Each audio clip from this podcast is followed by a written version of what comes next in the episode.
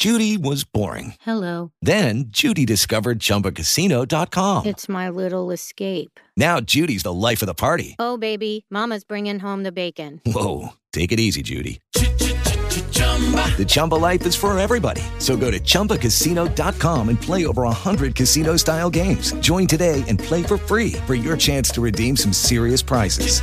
chumba ChumbaCasino.com. No purchase necessary. Void where prohibited by law. 18 plus terms and conditions apply. See website for details. Bene, buongiorno a tutti. Torniamo oggi a parlare nuovamente di disturbo bipolare, un argomento questo su cui mi vengono spesso fatte molte domande da parte di chi segue questo canale YouTube, il podcast Lo Psiconauta o il mio sito web www.valeriorosso.com.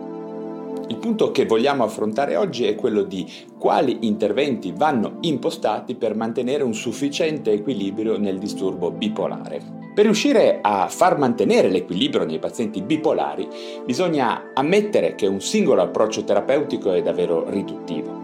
Voglio dire, non si può pensare di fare la stessa cosa per ogni persona. Gli ultimi studi ci dicono chiaramente che il disturbo bipolare è una patologia eterogenea non solo dal punto di vista clinico, ma anche da quello patogenetico, dato che si manifesta secondo diverse forme, forse non tante quanti sono i pazienti che lo esprimono, come alcuni in maniera un pochino esagerata sostengono, ma perlomeno possiamo dire di avere tanti approcci terapeutici quanti sono le principali varianti del disturbo bipolare. Abbiamo, ad esempio, esordi in diverse fasce di età. Certo, spesso accade che il primo episodio affettivo avvenga in adolescenza, ma non sempre. Alle volte si hanno manifestazioni precoci durante l'infanzia, in concomitanza o in sovrapposizione ad una ADHD, o anche poi in età adulta avanzata, magari dopo i 40 anni, magari dopo molti anni di sintomi sfumati, spesso ansia, panico, insonnia, insonnia cronica o sfumati sintomi ossessivi. Secondo questa prospettiva ci sono sicuramente delle differenze importanti di trattamento in un paziente che avrà presentato il disturbo bipolare ad esordio giovanile, che mostra resistenza e risposte strane e paradossali ad alcuni farmaci come gli antipsicotici e gli antidepressivi, questo è abbastanza consolidato, mentre ci saranno possibilità di risposte positive a farmaci stimolanti, perlomeno in alcuni momenti, che al contrario in altre forme di bipolarità possono dare risultati disastrosi. Se invece parliamo sul versante opposto di esordio tardivo, vediamo che molti studi indicano come probabile la possibile presenza di un substrato neurodegenerativo come fattore patogenetico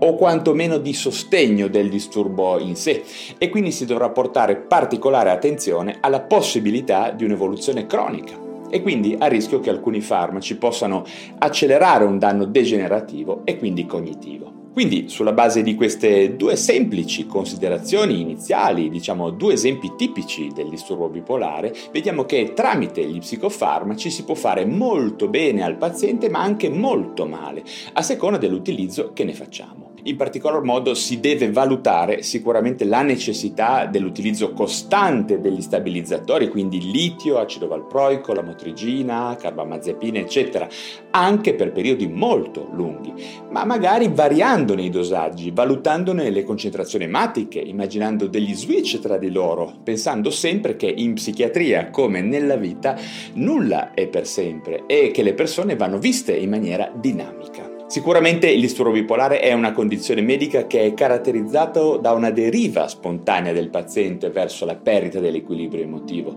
Su questo non si discute. Secondo varie stimolazioni che hanno a che vedere con stress cronico, cambiamenti degli assi ormonali, stili di vita particolari, droghe, cambiamenti di età, alcol e di recente si parla anche di come l'alimentazione possa influenzare le oscillazioni dell'umore, in particolare c'è la questione interessante sicuramente dello stress stress ossidativo. Quindi vediamo che una nuova area di studio della psichiatria dovrebbe proprio essere quella che studia e corregge gli stimoli negativi che possono alterare il tono dell'umore di un paziente bipolare già di per sé precario. Ma c'è qualcosa di molto importante rispetto a questi stimoli negativi che possono facilitare quindi gli squilibri emotivi e che riguardano anche chi si dedica ad impostare la terapia psicofarmacologica.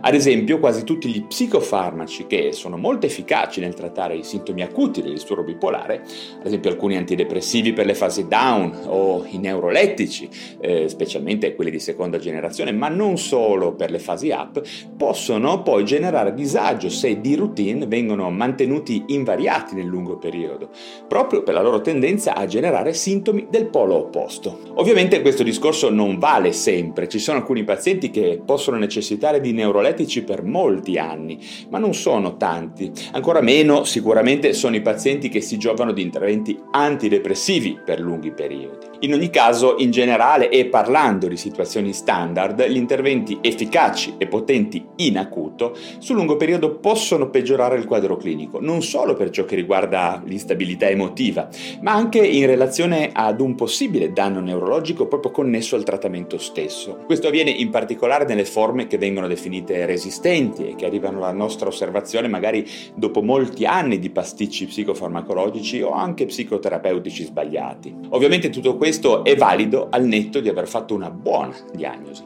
Infatti spesso ci si trova davanti a quadri gravi di schizoaffettività non riconosciuta o poco chiara, ma assolutamente presente se si fa caso attentamente alla storia clinica della persona. Ma quindi come si fa a limitare le conseguenze negative di un approccio terapeutico, qualsiasi esso sia? Bene, la parola d'ordine è ragionare sempre in un'ottica di lungo periodo, ovvero non pensare di fare un intervento in acuto, magari anche corretto, e poi mantenerlo invariato per anni, lasciando il paziente a se stesso. Nel lungo periodo il paziente dovrà sempre essere approcciato in maniera dinamica, senza perdere mai di vista che la bipolarità cambierà con il passare degli anni e con il passare del tempo in cui il paziente è esposto ai farmaci, il suo funzionamento neurologico cambierà rispetto a quegli stessi farmaci e di conseguenza potranno cambiare dosaggi e tipologie di farmaci ed interventi psicoterapeutici, mantenendo sicuramente come cardini più costanti nel trattamento la psicoeducazione,